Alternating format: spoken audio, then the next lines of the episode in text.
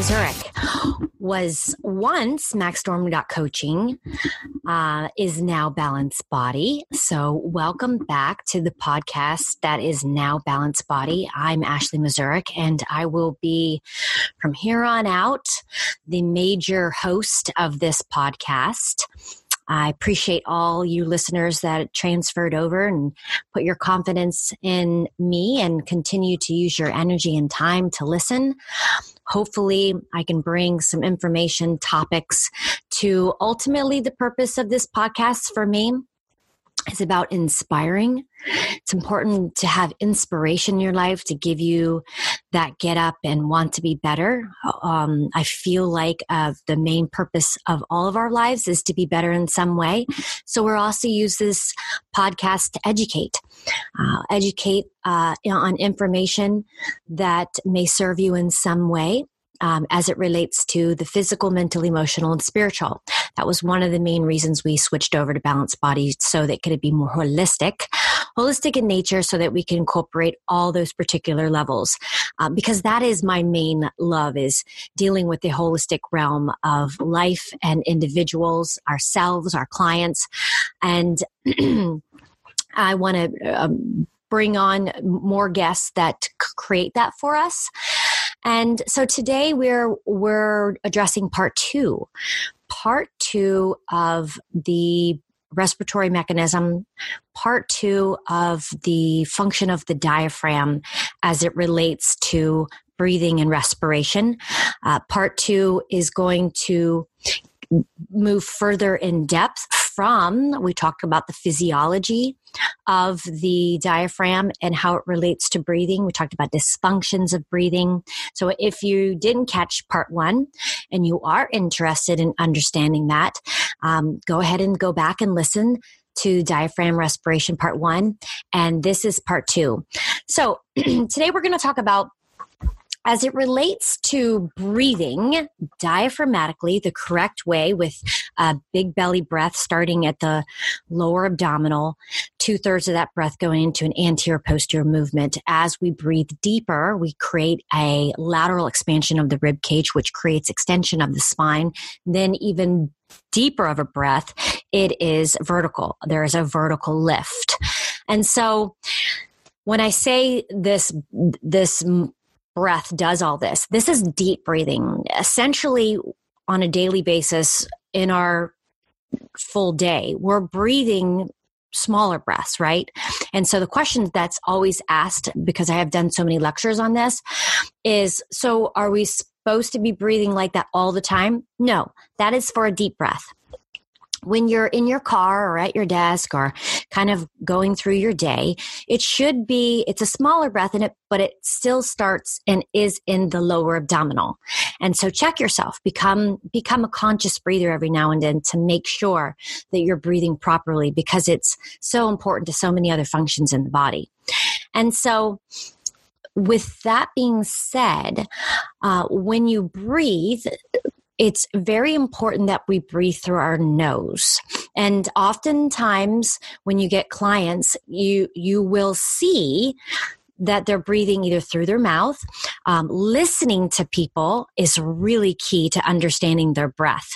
Um, you uh, and also when I hear clients talk, I already know that they have a deviated septum or they have some sort of mucus buildup in the olfactory, which is impeding their uh, natural breath, which should be through the nose.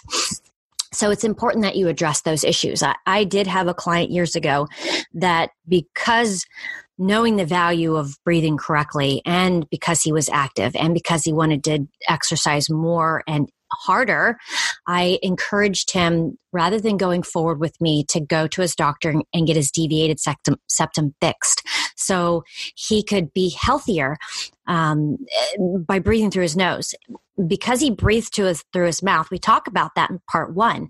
When somebody breathes through their mouth, that's essentially fight or flight. It's like um, because I was a triathlete of course, when we do sprints and you're at the last 50 yards of your triathlon or um, run races, you're essentially in full fight or flight anaerobic mode. So you are going to need to breathe through your mouth to get that oxygen to your muscles so that you can continue to go. But when you're not exercising, you're, you should be breathing through your nose the entire time.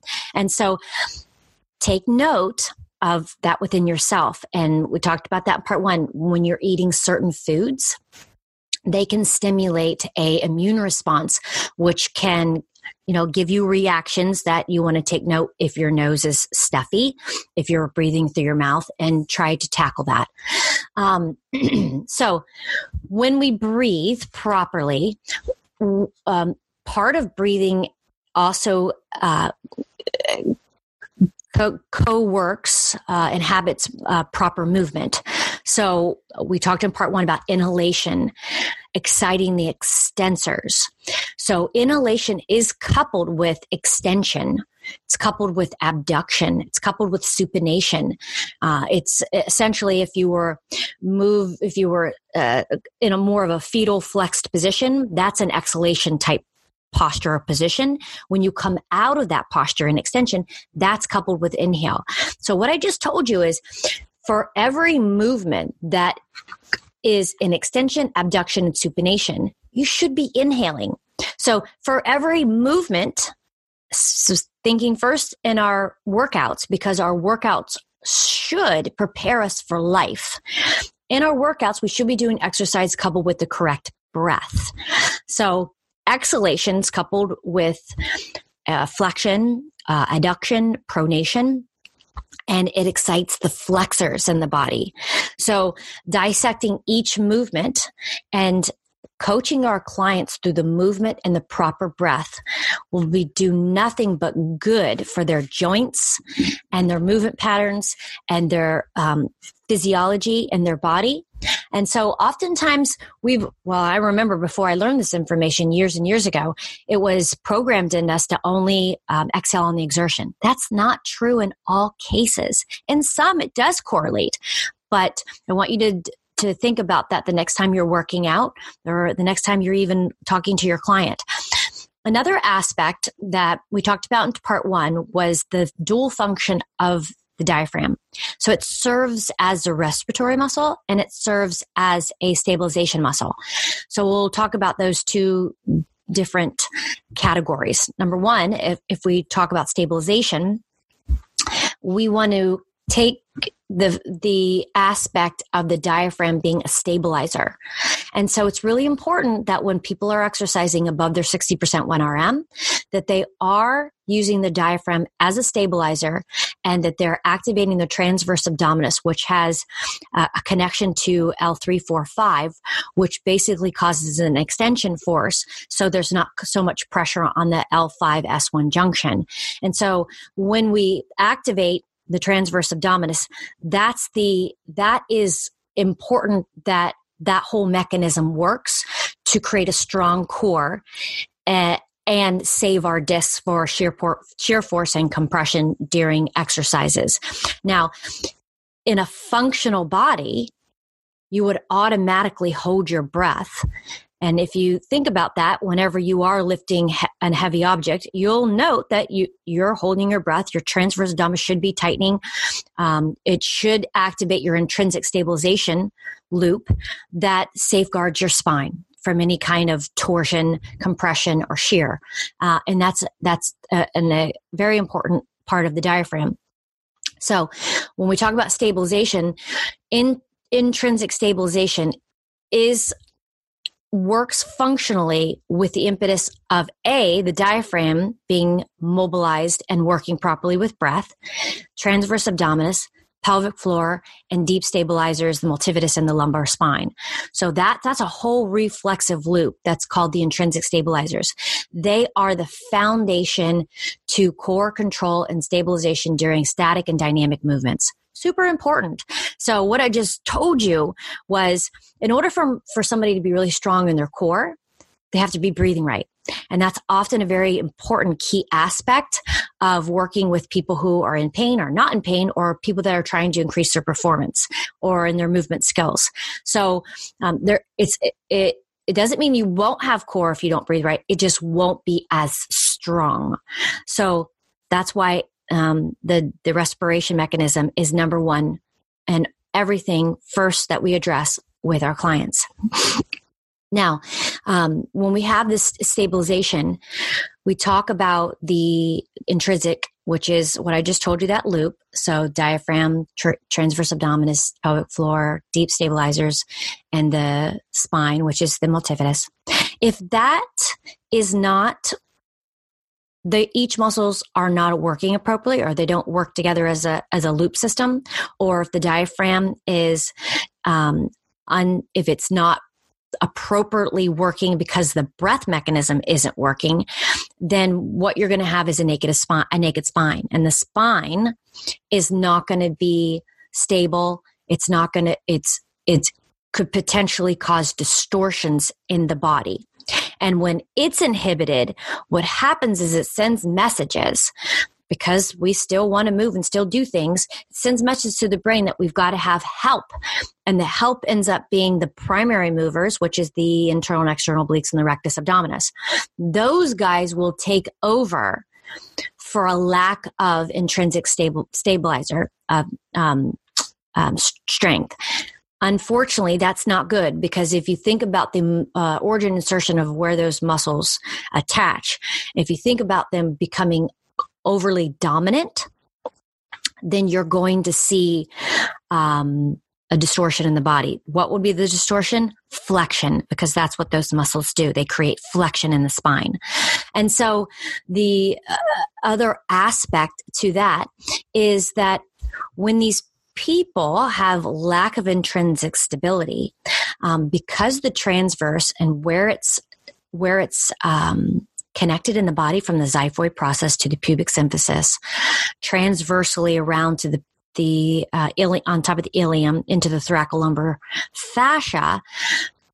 Big importance is that that transverse isn't strong because the diaphragm isn't mobilized and it's not working properly or to its best ability through the breath, then you lose that form force closure on the SI joint.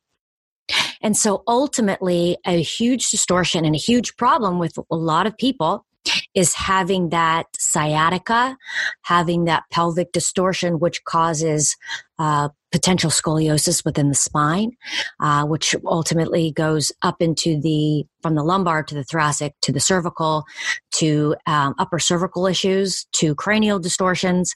That what I'm saying is all because of the breath. It is crazy. When you have these types of scenarios, it is, it's so complex, it's simple. And when I say it's simple, it's easy to understand why it's happening, but it's complex from the standpoint of all these steps that need to take place before we can actually get these people stable, strong, and pain free.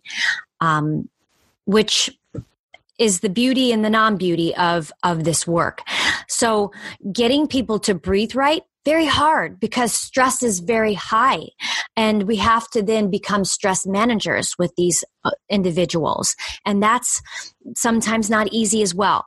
So part of that is about taking them through the process of understanding how to breathe correctly. And so i promised to do that in this part too and so, one of the things that they haven't had breathing mechanism working for a very long time, they might need to die a diaphragm diaphragmatic release, um, which can be very, you know, a lot of um, that's the grief center of the body, and so there could be a lot of grief held in that area. And in other words, if you don't know how to, di- to do a diaphragmatic release, um, obviously referring out, but those who, like myself, when I do diaphragmatic release, I always leave some time for emotional releases. And they don't even understand why they're having these emotions because their emotions are held in the muscles. And when you release muscles, the, the emotion then surfaces and it comes to consciousness and they may tend to get very, very upset. And that's, you know, that's part of the job is, is dealing with all the different aspects of a body. And so, first, it's more difficult to assess a breathing mechanism and have it corrected in a standing position because you have the load of so many distortions and compensations in the body. So, it could be easier if you put them into a four point or hands and knees and allow them to breathe into their belly and allow their belly to expand on inhalation and exhalation and watch for spinal movement because there is no spinal movement with this. You shouldn't see that lumbar spine moving at all. You should not see that pelvis moving when they're breathing diaphragmatically. And that's a big coaching process.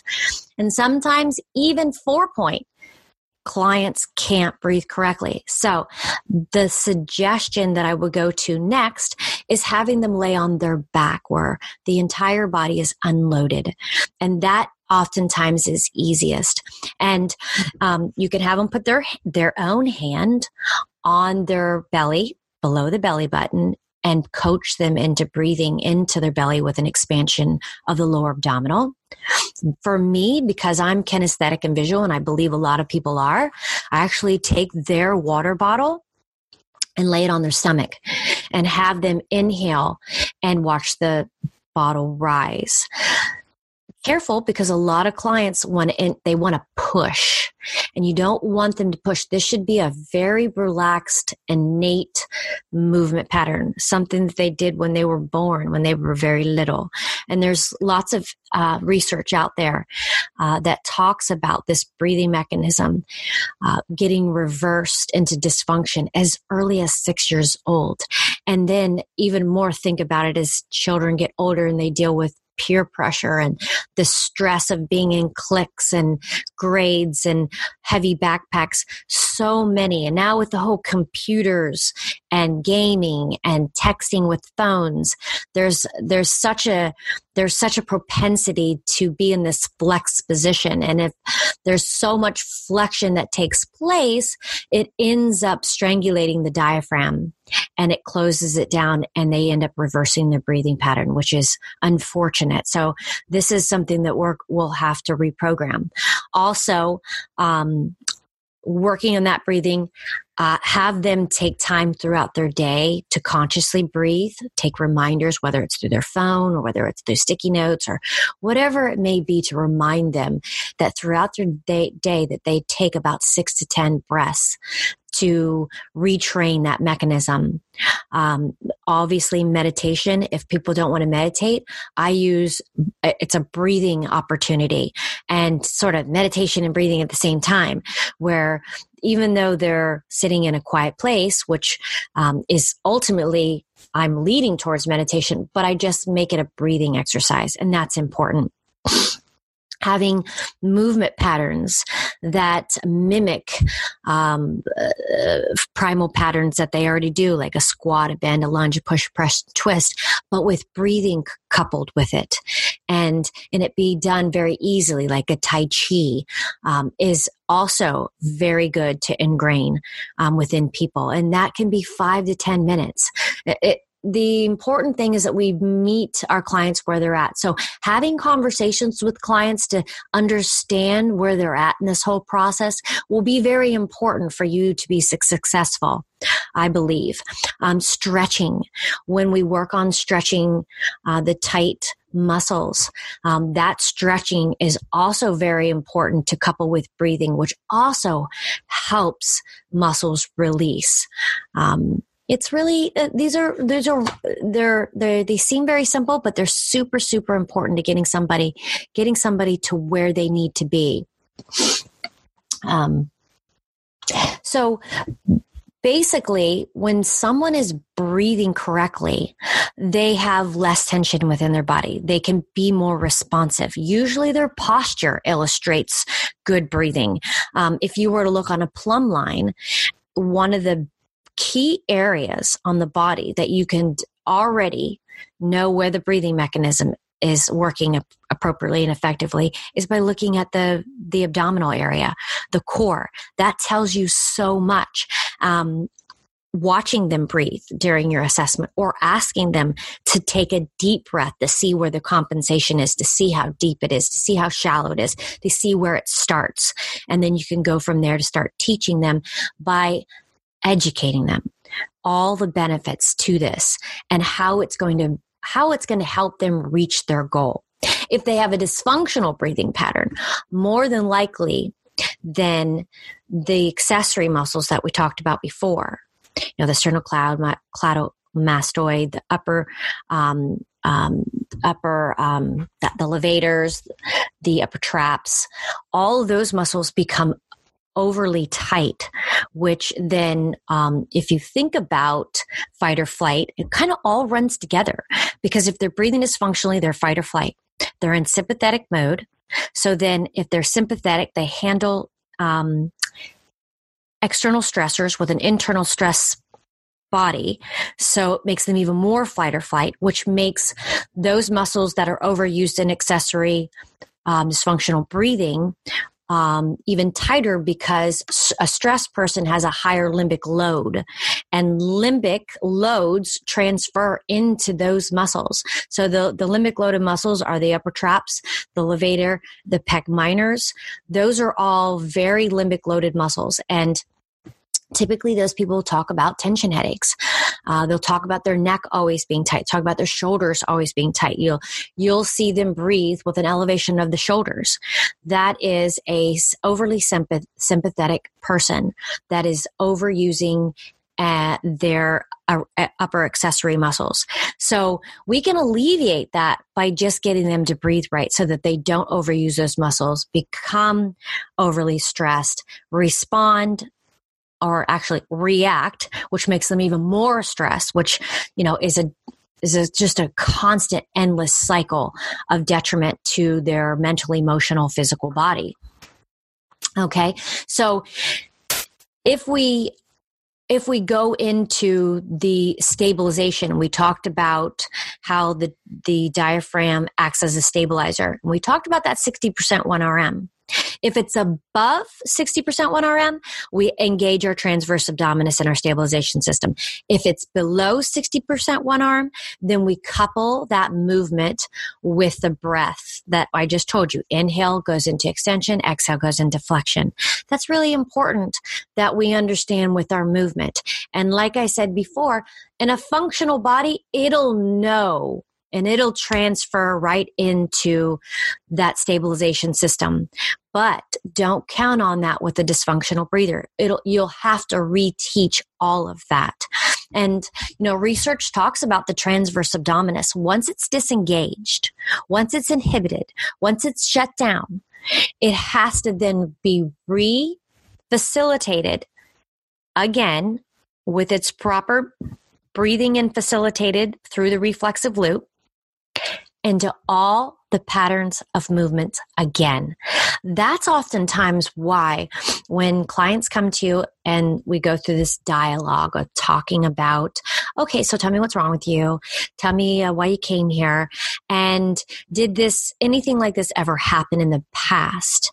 And sure enough, just by listening to them, just by watching them, you'll know that they're going to say it has. It happened about five years ago, or happened a year ago, or happened um, six or seven years ago.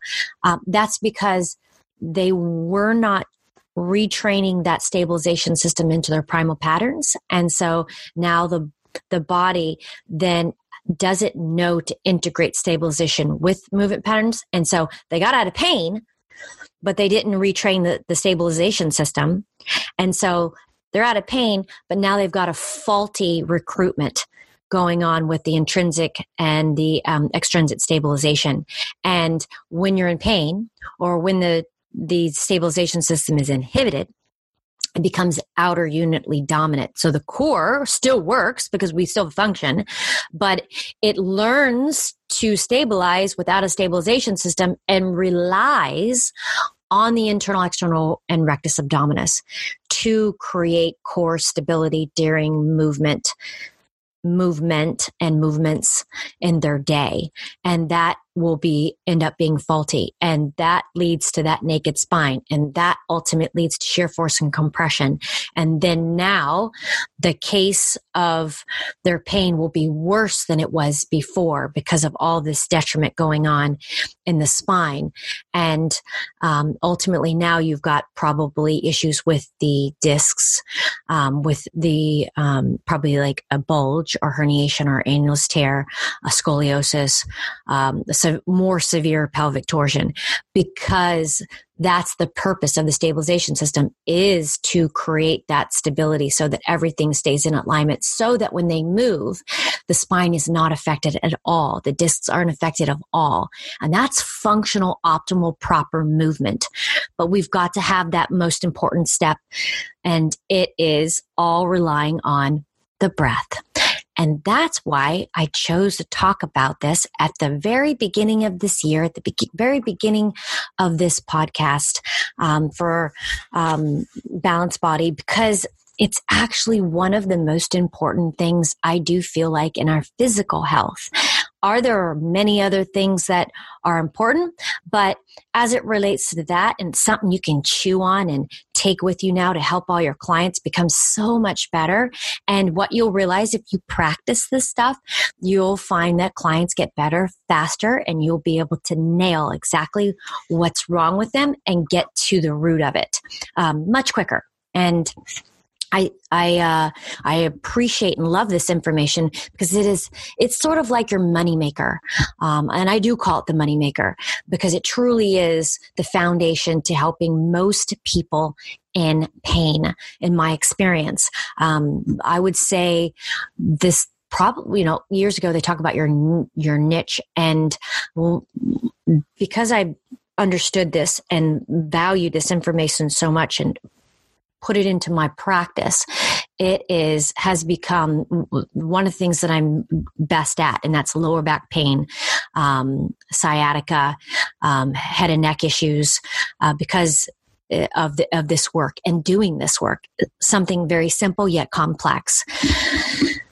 All right, so I, I wanted to make it quick and easy. Um, if you if hopefully you got it all, you understood it. If you don't, I welcome any more like mm, questions, like what else, what what this, what that. Um, please visit uh, balancedbod.com. You can go to my website. I've got all the podcasts from previous from Max Storm on my website under podcasts. So you can re listen to those or you can offer any comments or suggestions. You can email me at ashley at balancebod welcome any um, feedback or questions or scenarios or testimonials, any of those things. Uh, love it, welcome it. Um, appreciate you being here. Appreciate you listening and spending your time and energy uh, getting inspired to educate and be better. Um, and uh, I'll keep talking at you as long as you're willing to listen. Appreciate your time and effort. Hey, you guys have a great day.